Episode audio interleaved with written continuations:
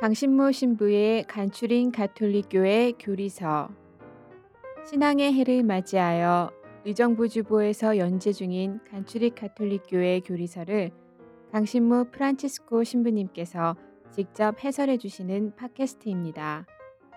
방대한 분량과 어려운 내용을 담고 있는 가톨릭교회 교리서를 간단하고 명료하게 설명해 주십니다. 또한 지면에서 다루지 못한 내용을 추가하여 더욱 깊고 풍부하게 이해를 도와주십니다. 이 팟캐스트는 안드로이드 어플 팟빵과 애플 팟캐스트에서 들으실 수 있습니다. 의정부교구 홈페이지 u가톨릭.or.kr로 접속하시면 강의 자료 문서 파일도 다운받아 보실 수 있습니다. 강신모 신부의 간추린 가톨릭교회 교리서 예, 여러분 안녕하세요. 강신모 프란치스코 신부입니다. 지난 시간에 우리는 그 하느님의 계시, 하느님의 마음을 알기 위해서 제일 기초적이고 제일 중요한 것이 이제 성경을 통해서 우리가 성경을 읽음으로써 알게 된다고 말씀을 드렸고요. 근데 이제 그 성경을 읽는 것이 그렇게 쉬운 일은 아니다라고 말씀을 드렸습니다. 중요하지만 어, 쉽지는 않은 일이다. 그래서 이제 성경을 읽는 기본 원칙을 좀 우리가 이해할 필요가 있는데 지난 시간에 그래서 성경의 저자 문제를 다루면서 성경은 하느님이 쓰신 책이면서 그러니까 이제 오류가 없죠. 동시에 사람이 쓴 책이기도 하다. 이 두 가지가 조화롭게 이해가 돼야만 성경을 제대로 이해할 수 있다. 이제 그런 말씀을 드렸습니다.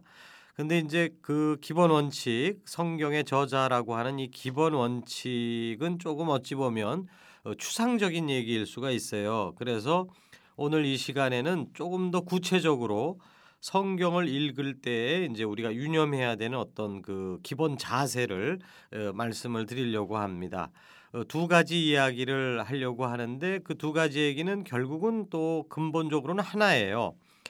어, 그래서 첫 번째 이야기는 성경의 문자적 의미와 영적인 의미를 구별할 수 있어야 된다 하는 말씀을 드리려고 합니다. 그 2000년 교회 역사를 통해서 수많은 이단들이 생겨나서 문제를 일으킨 바 있습니다. 요즘도 신천지 교회라는 이단이 기승을 부리고 있어요. 그런데 이런 이단들은 자기들 주장의 근거로 뭘 내세우는가? 바로 성경을 내세웁니다. 그 이단자들이 사용하는 성경이나 우리 카톨릭에서 카톨릭에서 공식적으로 사용하는 성경이나 어, 크게 봤을 때는 그 다르지가 않습니다.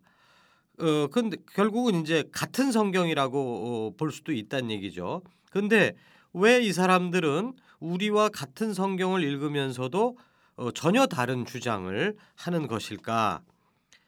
그것은 똑같은 글을 놓고서 해석이 다르기 때문이에요. 그러니까 잘못 해석을 하기 때문에 엉터리 주장을 하게 된다는 것입니다. 이단자들은 성경 안에서 자기 마음에 드는 구절만을 골라내서 그것들을 문자적으로만 해석하기 때문에 그릇된 결론을 내리는 것입니다. 어, 우리는 흔히 성경은 하느님의 말씀이므로 한 점 틀림이 없고 그러므로 우리는 성경을 글자 그대로 받아들여야 된다라고 생각을 합니다. 여러분들은 어떻게 생각을 하세요? 그런데 당연하다고 생각하는 이 주장이 사실은 잘못된 생각입니다. 성, 하, 성경은 하느님의 말씀이다. 맞는 얘기예요? 틀린 얘기예요? 맞는 얘기죠. 그리고 오류가 없다. 맞는 얘기입니다. 그러기 때문에 글자 그대로 받아들여야 된다. 요 세 번째 문장에서 이제 논리의 비약이 생기는 겁니다. 하느님의 말씀이고 그리고 오류가 없지만 글자 그대로 받아들여서는 안 된다. 이것을 오늘 설명을 드리려고 해요. 김서월 시인의 진달래꽃 을 인용을 해보겠습니다. 나보기가 역겨워 가실 때에는 말없이 고이 보내드리우리다. 중간 생략하고 나보기가 역겨워 가실 때에는 죽어도 아닌 눈물 흘리우리다. 에, 제가 이 문학적인 소양이 짧아서 아는 시가 이거밖에 없어서 이걸 인용을 한 건데 그 이 시에 이 시를 통해서 어, 김소월 시인이 표현하고자 하는 그 진정한 그 뜻이 뭘까? 어, 나보기가 역겨워 가실 때에는 말없이 고이 보내드리우리다. 아 저한테 이제 이 그 실망하셨으니까 가시겠다 그러면 아 가세요 이렇게 하겠다라는 것이 시인이 지금 얘기하려고 하는 뜻인가? 그건 아니죠. 조금만 이 문학을 아는 사람들은 어, 아이 시인이 정말로 이 연인을 보내줄 수가 없는데 에, 그것을 반어법을 사용해서 어, 정말로 나는 당신을 보낼 수가 없습니다 하는 것을 의미하려고 이 시를 쓴 건데 이거를 글자로만 한번 해석을 해보세요. 떠나시겠다고 그러면 난 말없이 고이 보내드리겠습니다. 에? 이게 문자적인 의미인 거거든요. 그래서 어 그래 알았어 너 가. 이거는 시인이 뜻하는 바가 아닙니다. 그러니까 이 사람들이 쓴 글도 문자적으로만 읽으면 정말 정반대의 잘못된 이해를 하게 되는데 하물며 하느님의 마음이 담겨 있는 성경을 문자적으로만 이해해서야 그게 제대로 해석이 되겠는가? 이건 정말 상식적인 얘기예요. 따라서 성경을 읽을 때 우리가 명심해야 할 가장 중요한 원칙은 이것입니다. 성경의 말씀들은 문자적인 의미와 영적인 의미를 동시에 가지고 있다. 요거를 유념해야 돼요. 문자적인 의미가 잘못됐다는 거 아닙니다. 이 두 가지가 이제 조화롭게 이제 이해가 돼야 된다는 것이죠. 예를 그 성경 안에서의 예를 들어보겠어요. 탈출기 31장 15절에는 안식일에 일을 하는 자는 누구나 사형을 받아야 한다. 성경 말씀이죠. 명시적으로 써 있어요. 혼동의 여지가 없습니다. 이 문장만 봤을 때는 그래서 예수님 시대의 율법학자들은 이 성경 말씀을 글자 그대로 해석을 해서 예수님께서 안식일에 손이 오그라든 사람을 고쳐 주시는 것에 반대했고 또 분개했습니다. 반면에 예수님께서는 안식일의 근본 정신 곧 그 성경 말씀의 진정한 의도가 뭐냐 그거를 추구하셨어요. 그러기 때문에 병자를 치유해 주신 겁니다. 문자적으로만 보면은 예수님은 이 성경 말씀을 위반하신 겁니다. 그러나 예수님이 보시기에는 이 문장 안에 숨겨져 있는 담겨져 있는 진짜 의미는 안식일에 좋은 일을 하는 것이 합당하냐 남을 해치는 일을 하는 것이 합당하냐 목숨을 구하는 것이 합당하냐 죽이는 것이 합당하냐 안식일은 도대체 무엇을 위해 존재하는 것이냐 하는 근본적인 질문을 하시는 거고 근본적인 의미를 추적해 들어가시는 겁니다. 그럼으로써 안식일임에도 불구하고 그 불쌍한 사람을 치유해 주시는 거예요. 그러니까 문자적 해석하는 율법학자들과 근본적이고 영적인 해석을 하는 예수님이 충돌을 하는 거죠. 똑같은 성경을 앞에 놔두고 다른 예를 들어보겠어요. 레위기 17장 12절에 보면 너희 가운데 어느 누구도 피를 먹어서는 안 된다라는 하느님의 명령이 나옵니다. 이것도 명확해요. 문장이 혼동의 여지가 없어요. 그런데 오늘날 우리는 사슴피 녹용이죠. 사슴피도 먹고 선지 해장국도 맛있게 먹습니다. 이거 이거 이거 이 성경 구절을 위반하는 거예요. 근데 문제 없습니다. 우리 천주교 신자들은 먹어도 돼요. 그렇지만 여호와의 증인들이라고 하는 이 이단들은 이 말씀을 글자 그대로 받아들여서 절대로 그런 음식을 먹지 않습니다. 심지어는 피를 먹어서는 안 된다는 이 구절을 확대 해석해서 수술을 받는 아들에게 수혈을 거부하는 어머니도 실제로 있었다고 그래요. 그러니까 레위기 17장 12절의 문자적 의미는 누구나 알 수 있듯이 이 피를 먹지 않는 것입니다. 그러나 그 구절의 영적인 의미는 보다 더 깊은 것이죠. 생명을 존중하는 것이에요. 그러니까 피 자체가 중요한 것이 아니라 물론 피가 중요하긴 중요합니다만은 피는 생명의 상징이에요. 피 자체라기보다는 생명을 절대로 침해해서는 안 된다.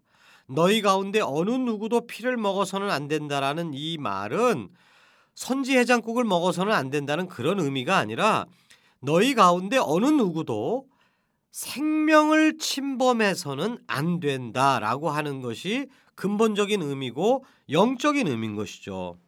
그래서 글자 그대로 따져서 선지 해장국은 안 먹으면서 어, 다른 사람을 그 피눈물 나게 한다든가 이렇다면은 이거는 껍데기만 취하고 속알맹이는 그 소홀히 하는 그런 결과를 초래하는 것이죠. 자, 우리 인간들은 영혼과 육신으로 이루어졌어요. 어, 이제 몇 주 후에 이제 인간을 다룰 때 이제 자세히 이야기를 하겠지만 영혼과 육신으로 이루어졌는데 영혼은 보이지 않죠. 그리고 육신은 보여요. 이렇게 만져지고 그렇지만 영혼은 육신보다 더 중요합니다. 마찬가지로 성경의 글자들은 이거는 육체적인 것이라고 볼 수 있어요. 그렇기 때문에 우리가 우리의 몸을 만지고 볼 수 있는 것처럼 성경 안에 있는 이 글자들은 우리가 읽고 이해할 수가 있습니다. 그러나 더 중요한 것은 그 글자와 글자들 사이에 숨어 있는 영적인 의미인 거예요. 결론적으로 말해서 우리는 성경을 읽을 때 1차적으로는 문자적인 독서를 해야 됩니다. 어, 완전히 우리가 국어책을 읽듯이 언제, 어디서, 누가, 무엇을 어떻게 했는지를 글자를 보면서 파악을 하는 것이죠. 이거는 아주 기초적인 작업이에요. 이거를 분명히 해야 돼요. 그렇지만 그래 놓고서 아, 다 다 이해했다. 성경을. 어느 누구도 피를 먹어서는 안 된다. 글자적으로만 이해하고 거기서 딱 끝나서는 안, 된, 안 되는 것이고 자 내가 이게 이것을 글자적으로 내가 이해를 했는데 이 글자들의 더 깊은 의미가 뭐냐 영적인 의미가 뭔지를 찾아야 된다는 것이죠. 이게 이제 2단계 작업으로 이제 들어가야 되는 거예요. 영적인 의미라는 것은 쉽게 말해서 그 한 구절에서 얘기하는 게 아니라 성경 전체를 통해서 하느님께서 진정으로 뜻하는 것이 무엇인지를 이제 알아내는 것입니다. 그렇기 때문에 이 영적인 의미까지 알기 위해서는 우리가 국어만 잘하면 되는 것이 아니라 기도와 묵상이 필요한 것입니다. 그 바로 기도와 묵상을 통해서 성령의 도우심을 받아서 이 구절을 읽는 거예요. 그러니까 지난 시간에도 우리가 어린이들이 동화책을 읽을 때도 독서 지도가 필요하다고 했던 것처럼 성경을 읽을 때 그 지도자가 옆에 있어 줘야 돼요. 우리가 성경을 제대로 읽으려면 그 지도자가 누구냐면 성령이죠. 성령께서 우리 마음을 이렇게 열어주시고 인도해 주심으로써 우리는 글자로서 드러나는 의미보다 더 깊이 들어갈 수가 있게 되고 그래야 이제 성경을 제대로 이해할 수 있다는 것이죠. 그 카톨릭 교회 교리서 115항에 이제 지금까지 말씀드린 것이 이제 잘 요약돼서 나와 있습니다. 성경의 의미는 오랜 전통에 따라 작구적 의미와 영성적 의미 두 가지로 구분할 수 있으며 이 중에서 후자는 즉 영성적 의미는 우의적 의미, 도덕적 의미, 신비적 의미로 다시 세분된다. 교회 안에서 이루어지는 성경 읽기는 이 네 가지 의미들의 심오한 조화로서 더욱 생생해지고 풍요로워진다. 여기서 얘기하는 그 우의적 의미, 도덕적 의미, 신비적 의미 세 분에서 설명하는 거 이제 그 다른 곳에서 공부하시길 빌고 아무튼 작구적 의미와 영성적 의미 이 두 가지로 구분되는데 요 두 가지 의미가 조화롭게 에, 이루어져야 된다 하는 것을 교리서가 이야기를 하고 있는 것이죠. 예, 성경을 읽는 두 번째 기본 태도로서 어, 좀 같은 이야기의 반복일 수 있지만 약간은 이제 각도를 좀 달리해서 설명을 해보고 싶어요. 이거는 성경을 부분적으로 읽어서는 안 되고 전체 맥락 안에서 이해해야 된다. 어떤 부분을 한 부분만 딱 잘라내서 읽으면은 곤란해요. 그 제가 그 전에 본당에 있을 때 주일학교 교사들이 그 둘이서 이제 연애를 했는데 둘이서 보니까 편지를 매일 주고받는 거예요. 근데 이제 편지를 이거를 두 장을 카피를 하더라고요. 하나 하나를 더 카피해. 그래갖고 하나는 보내고 하나는 자기가 보관을 하더라고요. 그리고 이제 그 애인이 보낸 거를 또 여기다 첨부하고 이제 그래갖고 이 컬렉션을 만드는 거예요. 자기들끼리의 이, 이 연애 편지 주고받은 것이 그래갖고 이제 야 좀 구경 좀 하자. 막 이제 제가 막 그 약을 올리고 이제 막 그랬었는데 제가 직접 그거를 뭐 일일이 다 보진 않았지만 그런 식으로 이제 그 연애 편지가 쭉 모여졌다고 생각을 해봅시다. 이 사람들이 이제 결혼도 했고 뭐 10년, 20년 결혼 생활도 하고 했는데 그런 편지들을 쭉 모아놨을 때 그 중에 어떤 한 장은 막 화를 내는 편지일 수 있어요. 난 너를 다시는 안 볼 거야. 실망이야. 어? 어떻게 그럴 수가 있어? 막 그러면서 막 분노하고 화를 내고 어떤 경우에는 정말로 막 어? 그런 그런 대목이 있을 수 있습니다. 근데 그것만 딸랑 빼내서 그것만 읽었다고 쳤을 때 아, 이 지금 편지를 주고받는 A와 B는 서로가 원수지간이구나. 이렇게 결론을 내련다면 그럴 수 있죠. 그 사람은 그한 장만 봤으니까. 근데 그거는 제대로 이 상황을 지금 파악을 못한 겁니다. 이 두 사람의 관계를 이해하려면은 처음부터 끝까지의 편지를 사실은 쭉 읽어야 돼요. 그러면서 그 중에 정말 화를 내고 막 그냥 어? 이 그런 내용도 둘이 얼마나 사랑을 하는가. 저 사람을 정말 사랑하기 때문에 이렇게 화를 내는 거구나 하는 것이 이제 전체적인 맥락에서 이해가 되는 것이죠. 그 한 장만 찢어내서 읽는 거는 이거는 정말 미스 언더스탠딩도 그런 게 없어요. 그러니까 일상적인 우리의 독서도 이렇게 한 장만 찢어내서 읽으면은 오해가 벌어질 그런 가능성이 무지하게 많은데 성경도 마찬가지라는 것입니다. 그 중에서 특별히 성경을 읽을 때 우리가 부딪히게 되는 문제는 구약 성경과 신약 성경이 너무나도 느낌이 다르다는 점에 있어요.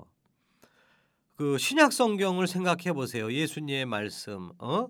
그 원수를 사랑하고 뭐그 어?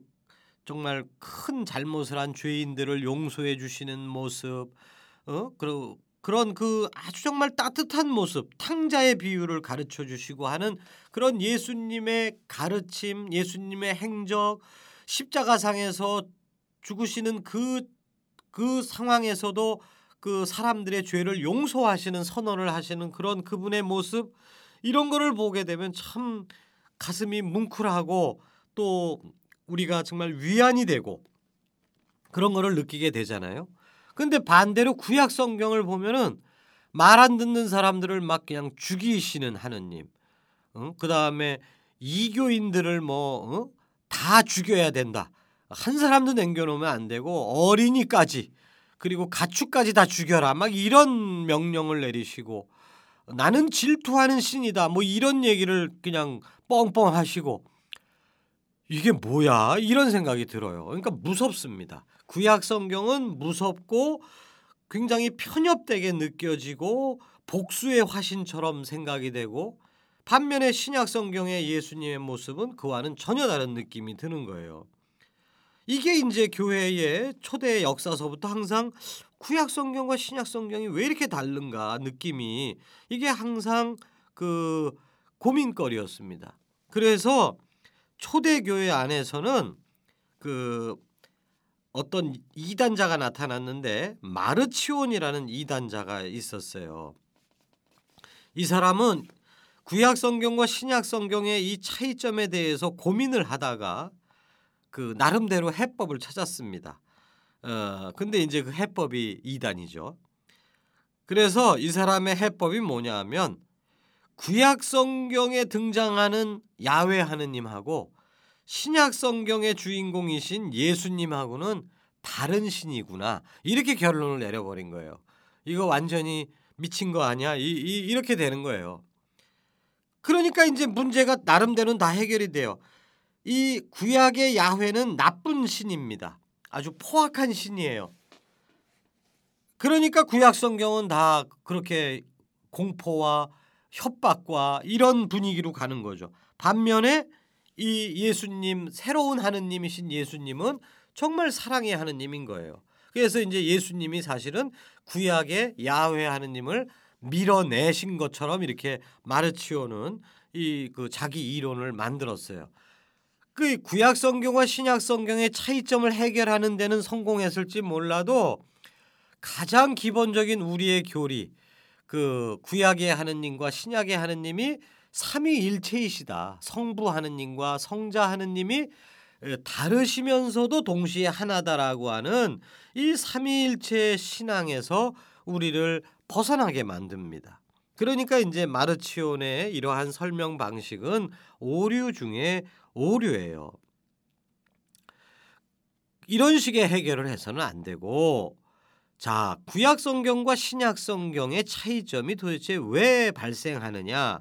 올바른 이해는 그 구약 성경은 이 그 하느님을 어찌 보면 멀리서 본 겁니다. 제가 그 보좌 신부 때 우리 본당 신부님 되게 무섭게 생기셨어요.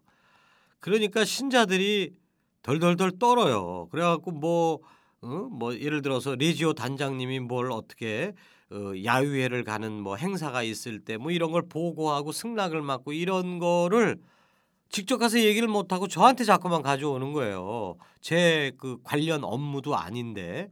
그래갖고 아예 직접 가세요. 왜 나를 통해요? 이제 그러니까 이분들은 아, 무서워서 못 가겠다는 거예요. 그래서 안 무서워요. 신부님 우리 신부님 하나도 안 무서워. 그래도 신자분들은 안 믿어요. 근데 저는 알아요. 왜 알죠? 매일 같이 같이 밥을 먹으니까 우리 본당 신부님하고 그러니까 생긴 것만 무섭게 생겼지 마음 씀씀이나 이런 게 훨씬 더 다정다감하고 그런 분이라는 걸 저는 압니다. 근데 신자분들은 매일같이 가까이에서 밥을 먹는 관계가 아니잖아요. 멀리 떨어져서 보는 관계입니다. 그러니까 무서울 수밖에 없어요. 근데 이제 제가 가까이서 살고 있는 제가 멀리 떨어져서 보는 신자들한테 이야기를 해줍니다. 무섭지 않다고. 이게 이제 구약과 신약의 관계를 이렇게 이해할 수 있어요. 구약 성경은 예언자들을 통해서 우리들에게 전달된 겁니다. 모세나 이사야나 엘리야나 이런 예언자들이 하느님의 소리를 들어서 어, 기록해서 사람들한테 전달한 거예요. 근데 이 그것을 기록하는 이 중간자들, 이 예언자들이 그 하느님과 일반 사람들보다는 가까운 사람들이지만 그래도 어디까지나 하느님과 인간의 관계라는 건 하늘과 땅 차이예요. 다시 말해서 하느님이 아무리 당신의 속마음을 얘기해도 그거를 받아 적는 인간들은 무서운 표현으로 그것을 이해할 수밖에 없다는 것이죠. 그런데 이제 때가 차서 예수님이 오셨어요. 그분은 삼위일체이신 하느님입니다. 성자 하느님이에요. 매일같이 성부 하느님하고 밥, 밥, 밥, 밥 같이 드시는 분이에요. 그러니까 성부 하느님의 속마음을 한 점도 빠짐없이 다 아시는 거죠. 그러니까 어찌 보면 겉으로는 굉장히 무서워 보이는 성부 하느님이지만 그 내면이 그런 내면이 아니다라고 하는 것을 권위 있게 자신 있게 우리들에게 낱낱이 알려줄 수가 있다는 것입니다. 그렇기 때문에 성경은 전체적으로 봐야 된다. 한 장만 찢어서 봐서는 안 되고 전체적으로 봐야 되고 또 구약 성경만 잘라내서 구약 성경만 따로 이해해서도 안 되는 것이다라는 것이죠. 창세기부터 묵시록까지를 관통하는 전체 윤곽 속에서 봐야 되는데 보다 더 특별히 얘기하자면은 예수님의 관점에서 모든 것을 봐야 돼요. 구약 성경 전체 또 한 장 한장 여기서는 이렇게 얘기하고 저기선 저렇게 얘기할 수 있지만 그 모든 것들이 하나로 엮여집니다. 그 엮여지는 그 핵심 고리가 뭐냐? 예수님이에요. 예수님께서 우리들에게 그 전체적인 의미를 밝혀 주시는 것입니다. 실제로 예수님은 구약 성경의 성경 구절들을 우리에게 실제로 그 해석해 주시기도 했어요. 아주 유명한 구절인데 루카복음 24장 13절부터 35절까지 이르는 엠마오로 가는 제자들의 이야기 한번 생각을 해 보세요. 부활하신 예수님이 엠마오로 내려가는 제자들에게 나타났습니다. 엠마오로 가는 제자들은 예수님이 죽으신 다음에 실망해서 이렇게 자기 고향으로 가고 있는 것이죠. 그러면서 그때 예수님이 이 사람들을 다시 부활 신앙을 갖게끔 이끌어 주기 위해서 구약 성경 구절들을 인용을 하십니다. 구약 성경에 메시아는 죽었다가 다시 어, 살아날 것이라고 되어 있지 않느냐 뭐 이런 얘기를 쭉 해주시는데 이런 구절들을 이 엠마오로 가는 제자들이 모르고 있었던 생전 처음 듣는 구약 성경 구절이냐 아닙니다. 이 사람들 어려서부터 달달달 외우다시피 들은 성경 구절들이에요. 구약 성경 구절들.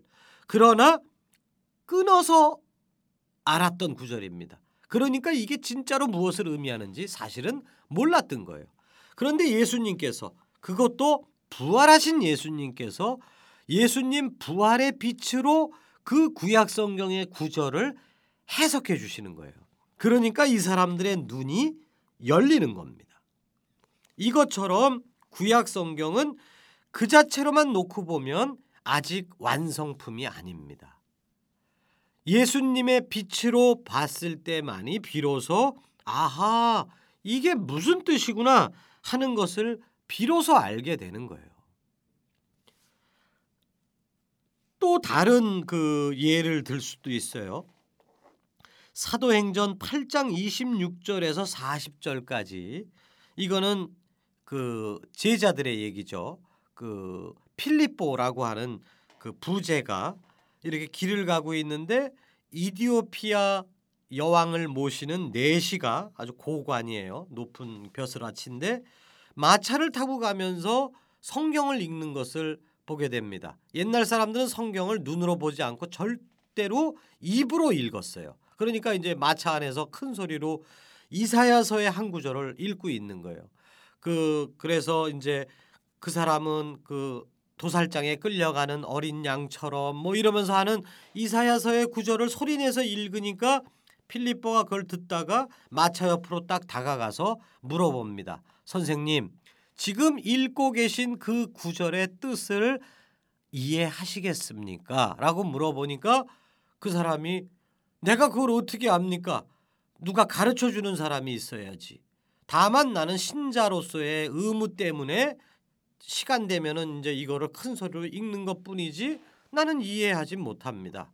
그리고서는 벌써 뜩 보니까 이 사람이 뭔가 이게 뭐 있어 보이거든요. 필리포가 그러니까 올라타라고 이 마차로. 그러니까 이제 필리포가 이 구절은 바로 메시아를 두고 하는 얘기입니다. 그리고 그 메시아는 죽었다가 부활하셨고 그분이 바로 예수 그리스도이십니다라고 하면서 하니까 필립 이 네시가 이게 항상 읽었던 구절인데 도대체 뭔 소리를 하는 건지 하고 했던 것이 한순간에 눈이 뻥 뚫린 거예요. 그러니까 갑자기 응? 저 마부 보고 야 차 세워 그러고는 내려갖고서는 나 여기서 세례받게 해달라고 이런 정도로 그러니까 구약 성경 자체로만 따로 떨어뜨려 놔서는 이거는 완전한 이해를 할 수가 없다. 예수님을 통해서 봐야 된다. 그래서 요한복음 1장 18절에 일찍이 하느님을 본 사람은 없다.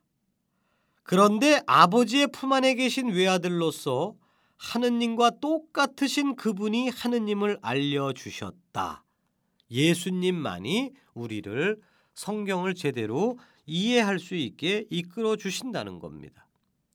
그래서 어 뭐 저뿐만 아니라 요즘 음 많은 신부님들이 저하고 이제 대화하는 중에 이제 이구동성으로 하는 얘기를 들어요.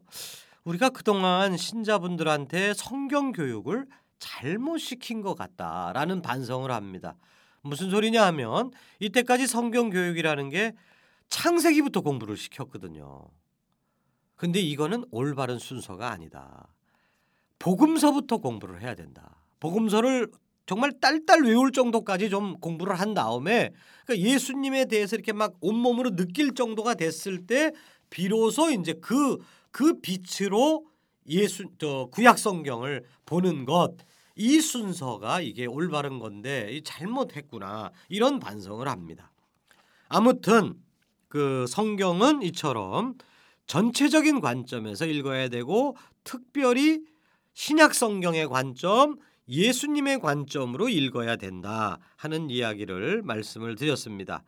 마지막으로 지난 시간과 이번 시간을 정리를 해 본다면 성경은 무지무지 중요하다.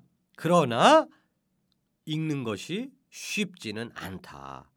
그래서 성경을 잘못 읽게 되면 이단이 될 수 있다. 그래서 성경은 위험한 책으로 생각하기도 했었습니다. 그래서 사실 성경을 전체적인 관점으로 읽는다든가 혹은 문자 글자 그대로가 아닌 그 배후에 깔려 있는 영적 의미까지 뚫고 들어가서 본다는 게 이게 사실 또 쉬운 일은 아니에요. 그러니까 그러니까 그냥 일상생활에서 막 쪼들리면서 바쁘게 사는 신자들이 아주 어느 정도 좀 그 교양을 쌓아야 이 성경에 대한 이러한 영적인 의미, 전체적인 의미를 뚫고 들어갈 수가 있는데 그렇게 되지 않고서 그냥 한 구절만 띄어서 읽으면은 오해의 소지가 있으니까 그래서 이제 위험한 결론을 내릴 수가 있으니까 차라리 읽지 마라 이렇게 했던 것입니다. 옛날에. 그리고는 우리 신부들이 이제 전문적인 교육을 받았으니까 저희들은 그거를 다 분석하고 정리해서 자, 요거는 요렇게 이해해야 돼라고 하면서 신자들한테 이렇게 먹여주는 식으로 성경 교육을 했던 거예요. 불과 50년 전까지만 해도. 그런데 이제 제2차 바티칸 공의회에서는 과감한 결단을 내렸습니다. 성경을 잘못 읽으면 위험해질 수도 있지만 그럼에도 불구하고 성경을 신자들이 직접 읽는 게 위험 부담보다 더 중요한 거다. 그래서 읽어라 신자들에게 이제 권고하기 시작을 했습니다. 적극적으로. 그래서 공의회 이후에 성경 번역들이 막 쏟아져 나왔고 또 각종 성경 읽기 프로그램들이 생기고 막 이랬어요. 이러한 공의회의 결정은 신자들을 이제 더 이상 어린이로 취급하지 않고 성숙한 이들로 인정하겠다는 것입니다. 언제까지나 남들이 신부들이 대신 정리해 놓은 교리책만 읽으면서 신앙생활을 하는 것은 부족하다는 것이죠.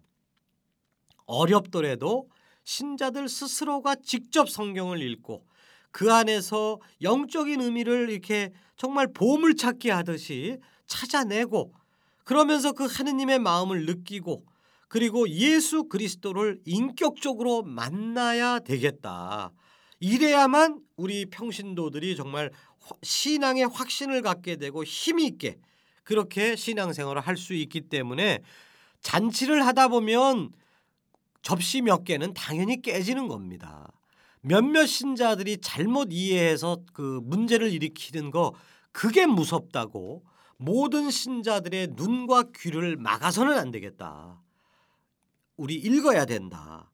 그래서 카톨릭 교회 교리서 133항에서는 이제 공의의 문헌을 인용하면서 이렇게 결론을 내리고 있습니다. 교회는 모든 신자가 성경을 자주 읽음으로써 그리스도 예수를 아는 존귀한 지식을 얻도록 강력하고 각별하게 권고한다. 성경을 모르는 것은 그리스도를 모르는 것이기 때문이다. 여러분들 어렵지만 여러분들 성경을 항상 가까이 하는 그런 삶을 그래서 자꾸만 읽다 보면 나도 모르게 성경의 전체적인 분위기 전체적인 그런 감각이 생겨요. 어, 독서 백편 의자연이라는 말처럼 자주 읽다 보면 전체적인 틀이 생긴다는 얘기죠. 어, 그것을 얻어내기까지 우리가 조금 어렵더라도 노력을 하십사 하는 어, 당부의 말씀으로 이제 오늘 이야기를 마치고자 합니다. 여러분 어, 들어주셔서 감사합니다.